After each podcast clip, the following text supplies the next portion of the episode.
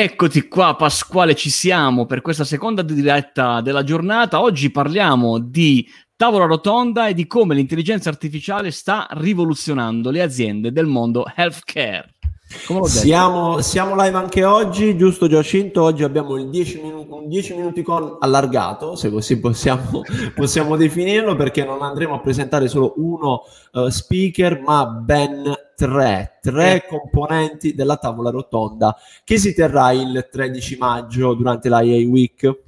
E se stai vedendo questo video vuol dire che sei all'interno probabilmente, oltre se sei in diretta va bene, ma magari sei all'interno di una landing page è il momento di la tua, completare la tua iscrizione qui sotto, lasciare i tuoi dati per non perderti assolutamente questa tavola rotonda che andrà in diretta sui nostri canali il 13 di maggio alle ore 15.30 e magari puoi partecipare anche all'estrazione di uno dei 4 o 3 o 4, 4 pass. 4, 4, 4 um, pass. Che Avas ha messo a disposizione della, dell'organizzazione per premiarti e quindi quindi partecipare all'intera settimana dell'intelligenza artificiale. Fallo subito, compila qui sotto. Bene, allora Pasquale, abbiamo parlato, il tema è la rivoluzione, come si sta cambiando questo mondo dell'healthcare. Uh, hai parlato di alcuni ospiti, io comincerei presentandoli tutti quanti, adesso vi metto tutti insieme all'interno boom. della boom. Eccoli, buongiorno. Così, ciao, ci sentite? Buongiorno. Sì? Benissimo. Buongiorno. Eccovi, eccovi, eccovi. Allora, è un, un, video vi ho messo tutti insieme così chi sta guardando può sapere chi vedrà durante questa tavola rotonda che ha un tema davvero molto importante e a cui siamo molto attenti anche in questo periodo, che è appunto la salute, l'healthcare in generale. Uh, intanto io direi a questo punto lasciamo la parola subito a, a Carola che può presentarsi uh, e raccontare chi sei e di cosa ti occupi. Ciao, buongiorno a tutti, mi chiamo Carola, Carola Salvato e sono CEO di Avas Life Italia e lavoro per un gruppo fantastico, Avas, che è dedicato alla comunicazione. In particolare io mi occupo del mondo del care e well-being.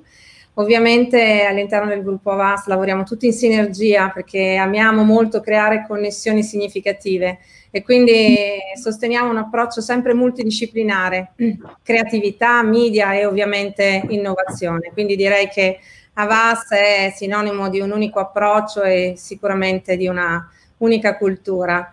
E direi che tra l'altro crediamo fortemente nel valore della partnership perché siamo non solo curiosi e aperti ma anche un po' multisfaccettati, per cui eh, siamo molto presenti su progetti relativi all'intelligenza artificiale sia in Canada che nella Silicon Valley.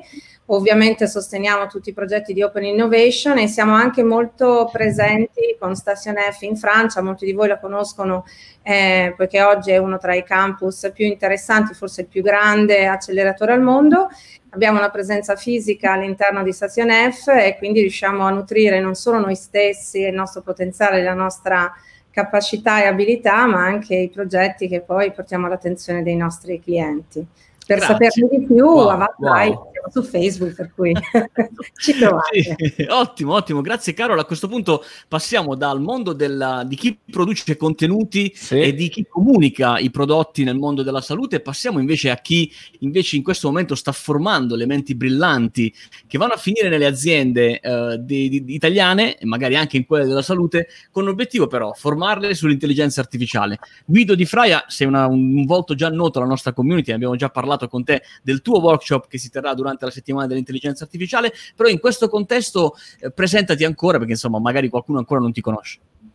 Certo, sì, Guido Di Fraia, sono eh, professore dello IULM e sono mm, prorettore all'innovazione e alla comunicazione dell'Ateneo, ma soprattutto sono mh, responsabile CEO della, del laboratorio di intelligenza artificiale IULM Lab, l'intelligenza artificiale for business e humanity. È una struttura, uno spin-off dell'Ateneo, una SRL nata un anno fa circa, che ha come mission quella di aiutare il mondo delle imprese a comprendere la rivoluzione in corso e quindi eh, le opportunità che l'intelligenza artificiale offre al, soprattutto per attività di marketing e di comunicazione, che è un po' insomma, l'asset di posizionamento eh, tipico e, in cui insomma, lo Yulme opera da sempre. Che cosa facciamo? Come dicevi giustamente tu, cerchiamo di portare cultura all'interno delle imprese facendo appunto formazione, formazione online, offline, naturalmente in questo momento totalmente online e lo faremo ancora per un po' di tempo e, e stiamo attivando anche dei corsi, dei corsi specialistici, cioè delle magistra- una magistrale specificamente dedicata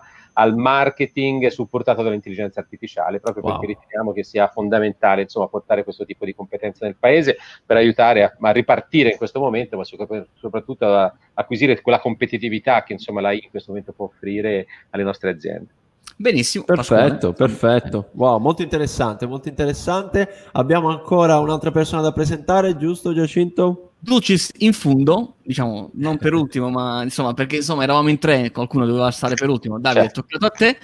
Davide Bottalico, a te la parola, insomma, raccontaci anche diciamo durante la settimana dell'intelligenza artificiale tu avrai un sacco di, eh, di, di visibilità, nel senso che ci darai l'opportunità di parlare con te più volte, la nostra community ti ascolteranno anche con un tuo intervento nell'AI Week, ma raccontaci chi sei e di cosa ti occupi.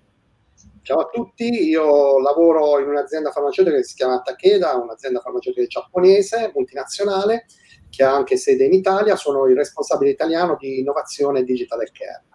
Eh, sono contentissimo di prendere parte a questi workshop, a questi webinars, perché in realtà io sono colui che punta tutto sulle famose 3C, che in questo settore secondo me sono eh, il cardine diciamo, i pillars basilari, cioè la creatività che voi avete citato e che secondo me correttamente deve giungere da chi lavora, chi è esperto in questo settore, come le tante agenzie di settore, perché il limite è veramente l'immaginazione, quindi chi fa creatività gioca un ruolo importantissimo. La seconda C è quella della cultura, è la C della cultura, perché se non c'è cultura su queste cose, se chi governa o chi produce chi costruisce queste cose non ha la cultura sufficiente per poterla profondamente fare, e quindi in questo caso lo sguardo va verso le istituzioni, va verso l'università, va verso il professor Di Fraia, chiaramente eh, perde eh, grip su tutto quanto quello che è la costruzione di, di eh, tools di intelligenza artificiale. E l'ultima C è quella su cui lavoriamo tanto noi, è quella della collaborazione. Siamo in un mondo che fa sharing, eh, si ottiene risultato se si eh, lavora tutti insieme. Il co, che poi possa essere eh, co-working, che possa essere semplicemente crowding, eh, è qualcosa che comunque porta vantaggio a tutti. I dati esistono, i dati hanno un'importanza fondamentale, sono chiaramente loro in questa vicenda e, e grosse banche dati si possono costruire solamente eh, in maniera collaborativa. Con Quindi, le ricordo le tre C, creatività, cultura e collaborazione. Bene, ottimo, molto bello, ottimo, ottimo, ottimo. Grazie. Allora, Pasquale, a questo punto direi di fare un giro per scoprire di che cosa i nostri ospiti parleranno durante la settimana eh, dell'intelligenza artificiale, durante questa tavola rotonda. Esatto. Che dici? Assolutamente sì. Riprendiamo il giro allora, Carola. Eh. Beh, ehm, come donna di comunicazione, perché poi io di fatto lavoro per un'agenzia integrata di comunicazione nel settore care, parto sempre da nuove domande. Una delle domande che mi sono posta costantemente, rilancio sempre, è il significato di innovazione oggi, perché di fatto l'innovazione nel settore care eh, è un connettore eh, tutto si è mosso da un contesto di silos a un contesto di ecosistema che però non è ancora né interconnesso né relazionale e ha bisogno di grandi sostegni e ovviamente l'intelligenza artificiale è un aggregato di tecnologie e può assolvere a un ruolo importantissimo. Quindi mi piacerebbe contribuire non solo con la mia esperienza personale ma ovviamente anche con l'esperienza del gruppo che rappresento a VAS, Avas Life. Perfetto, ottimo, perfetto. ottimo, benissimo. E allora a questo punto, eh, Guido, se sei d'accordo, darei la precedenza a Davide perché altrimenti mi sembra indispensabile. eh. già, già, mi vedo durante la tavola rotonda, magari facciamo già, facciamo già prima un ordine. Siamo amici da sempre con Davide. Lo so, eh, eh, scherzo, scherzo, per questo. Insomma, in questo... La collaborazione che lui aspira è già una cosa che veramente è, è nel nostro DNA e credo che sia il suo richiamo fondamentale in questo momento. Vai, Davide. Allora, Davide, raccontaci di che cosa ci parlerai durante questo, questa tavola rotonda che ha uh, come tema appunto l'healthcare. Allora, l'intelligenza artificiale è entrata veramente in maniera prepotente, almeno per quanto riguarda Takeda, nel nostro vivere quotidiano. Qui abbiamo veramente tantissimi progetti su cui stiamo lavorando, quindi ci ha portati a casa eh, che, ripeto, sempre nell'ottica della massima collaborazione, la creazione un network, alla fine hanno un, un unico eh, comune denominatore, un fil rouge che lega tutto, che è quello del servizio ai pazienti. Noi eh, lavoriamo per i pazienti, tutto quello che facciamo è ispirato all'ultima parte, tutta la nostra filiera che è il paziente, e quindi eh, quello che noi amiamo fare è trovare delle soluzioni intelligenti perché eh, queste soluzioni intelligenti possano risolvere dei problemi. Uh, tutto questo, devo dirvi, eh, come dicevate prima voi, siamo stati agevolati un po' dal, dal, virus. Diciamo che un effetto collaterale inaspettato, inatteso, Già. bellissimo del virus è stato quello di dare una spallata decisiva al processo di trasformazione digitale. Eh, grazie a questo oggi è possibile raggiungere l'interlocutore in maniera più semplice, sono cadute alcune barriere burocratiche legate poi dalla, dalla, necessità di doversi vedere di persona, anche logistiche, come immaginerete, e quindi tutto diventa un pochettino più semplice. Questo è un effetto collaterale, ci portiamo a casa. Come spesso dico io, il nome del virus non è casuale, Covid vuol dire che si lavora in video. Covid. Covid con il video insieme. Scelta felice quella del Ora, detto questo, cosa stiamo facendo? Allora, innanzitutto eh, stiamo valorizzando quelle che sono eh, le banche dati oggi disponibili sul territorio nazionale. Abbiamo fatto delle scoperte veramente bellissime nel, nel, per esempio in Regione Puglia, Regione Veneto, ci sono delle banche date, dati profondissimi a livello delle ASL, eh, perché non solo conservano al loro interno i flussi amministrativi, che già di per sé sono una grandissima risorsa, ma conservano, soprattutto in queste due regioni, anche tutti quelli che sono stati gli accessi clinici puntuali dei pazienti.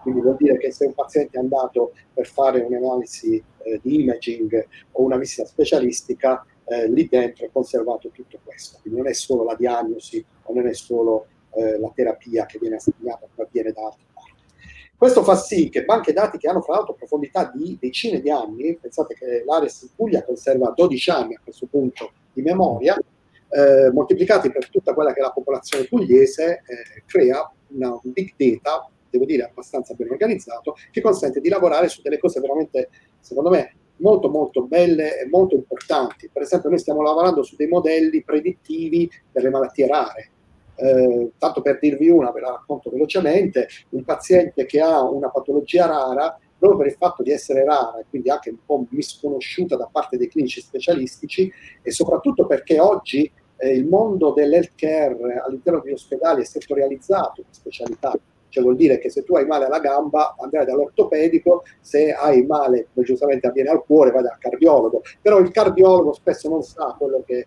eh, ha visto prima l'ortopedico, non lo conosce. Quindi, e, e purtroppo i medici di medicina generale non hanno la possibilità di fare da friend union di questo flusso. E allora che succede? Succede che spesso chi ha una patologia rara, uno di quelli che viene chiamato il morbo, che quindi ha diverse manifestazioni eh, di tipo clinico-psicologico, eh, comincia a fare un giro, una questua fra le varie specialità. Quindi andrà, avrà i disturbi cardiologici, andrà dal cardiologo, i disturbi a reni andrà dal nefrologo, i disturbi della pelle andrà dal dermatologo, ognuno dirà la sua ma nessuno, siccome nessuno sa degli altri, nessuno chiude la diagnosi, per esempio, di una malattia che può essere una Gaucher, una Hunter, un morbo di Fabri e via dicendo. Eh, il sistema invece di banca dati potrebbe, in base a un algoritmo che quindi va a seguire questi pazienti, a un certo punto nei sistemi far comparire un alert, quindi a mo' di semaforo o di addirittura di percentuale, che dice al medico che sta vedendo in quel momento il paziente guarda che questo ha un alert perché come si è fatto già visita oculistica, visita renale, visita dermatologica e via dicendo, può avere una patologia, un morbo da quello che tu magari immagini. E allora ecco che lì l'alert fa sì che quello specialista dica ok, allora gli facciamo il test genetico. E il test genetico magari chiude la diagnosi con anni di anticipo, facendo certo. risparmiare soldi alle ASL, perché questo paziente non continua a farsi vedere, a chiedere esami specialistici e magari farsi ospedalizzare. Chiude la diagnosi, quindi il paziente può essere curato per quella che è la sua patologia e non per quello che è un singolo aspetto della sua patologia, o può risparmiare tanto. Questo è possibile farlo, ci stiamo lavorando, stiamo collaborando con eh, l'ASL di Foggia in particolare in questo momento e stiamo mettendo a punto uno di questi, eh, di questi algoritmi. Però eh, sempre con l'intelligenza artificiale è possibile lavorare su banche dati nazionali, per esempio pazienti che hanno per esempio angioedema ereditario, quindi non sono tantissimi, però è una patologia rara che hanno un registro dove sono tutti quanti eh, schedati, chiamiamolo in maniera positiva schedati, dove viene raccolta dati, raccolti dei dati, si possono fare delle analisi di intelligenza artificiale dove magari è possibile eh, andare a notare delle cose che eh, sfuggono a quella che è la routine clinica. Facciamo anche qui un esempio eh, molto molto bello, tanto per farvi capire, eh, non si capisce qual è la causa che scatena l'attacco dell'angioedema idiopatico, che si chiama idiopatico perché non si ne conosce la causa. Certo è che questi pazienti rischiano la vita mm. ogni tanto perché c'è un fattore scatenante che non viene riconosciuto. Ora, eh, andando ad analizzare la banca dati con l'intelligenza artificiale, l'intelligenza artificiale da sola magari correla alcuni fattori in cui noi non, non facciamo caso, potrebbe essere la temperatura fuori, oppure l'indice di umidità, no? eh, che potrebbe magari scatenare questa cosa. Allora, andando magari semplicemente a incrociare quelli che sono i dati provenienti da weather.com o dai canali meteo, con eh, i momenti in cui si avuta la crisi, si possono ottenere dei suggerimenti e magari capire che in alcune condizioni particolari eh, la crisi può essere scatenata, oppure dall'assunzione di particolari terapie. Che Sa- sarà una tavola rotonda davvero ricca. Giacinto, devi accendere il microfono perché sicuramente da uh, Davide che ci porterà tutte queste case history e come comunicarle e come si comunicano e come bisogna formarsi in questo ambito. Devo dire che avremo un, un, un bel po' di roba da raccontare. Tra l'altro, uh, ricordiamo anche a chi, chi ci sta seguendo, ci sarà un altro attore in questa tavola rotonda, giusto Giacinto?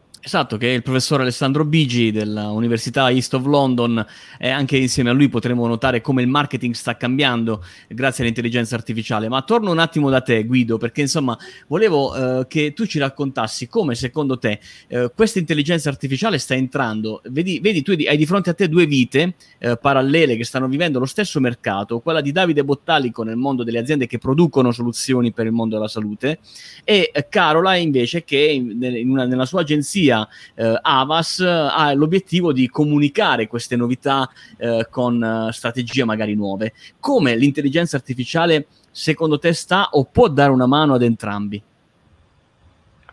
Eh, beh, da, da, ci sono un, un, un'infinità di opportunità che, che dà da un punto di vista proprio di comunicazione e di marketing, quello che un po' è l'obiettivo appunto del, del, laboratorio su cui stiamo lavorando, è anche un po' quello di mettere a sistema no? quali sono le opportunità che l'intelligenza artificiale già offre oggi per questo tipo di attività. Quindi al di là insomma, della, no, delle soluzioni che, che, Davide ci ha raccontato, che sono assolutamente avanzate, eccetera, eccetera, c'è poi tutto un tema di come farle scaricare a terra, di farle arrivare alle persone no? e quindi in qualche modo come generare ehm, eh, consapevolezza su, su, queste tematiche attraverso la comunicazione. Allora, sul piano della comunicazione l'intelligenza artificiale offre già oggi, come dicevo prima, tutta una serie di soluzioni che abbiamo cercato di modellizzare all'interno di un, di un, vero e proprio modello che riprende il funnel sostanzialmente di conversione e si interroga su, ok, in questa fase qua, per la fase di awareness, quali sono in questo momento le soluzioni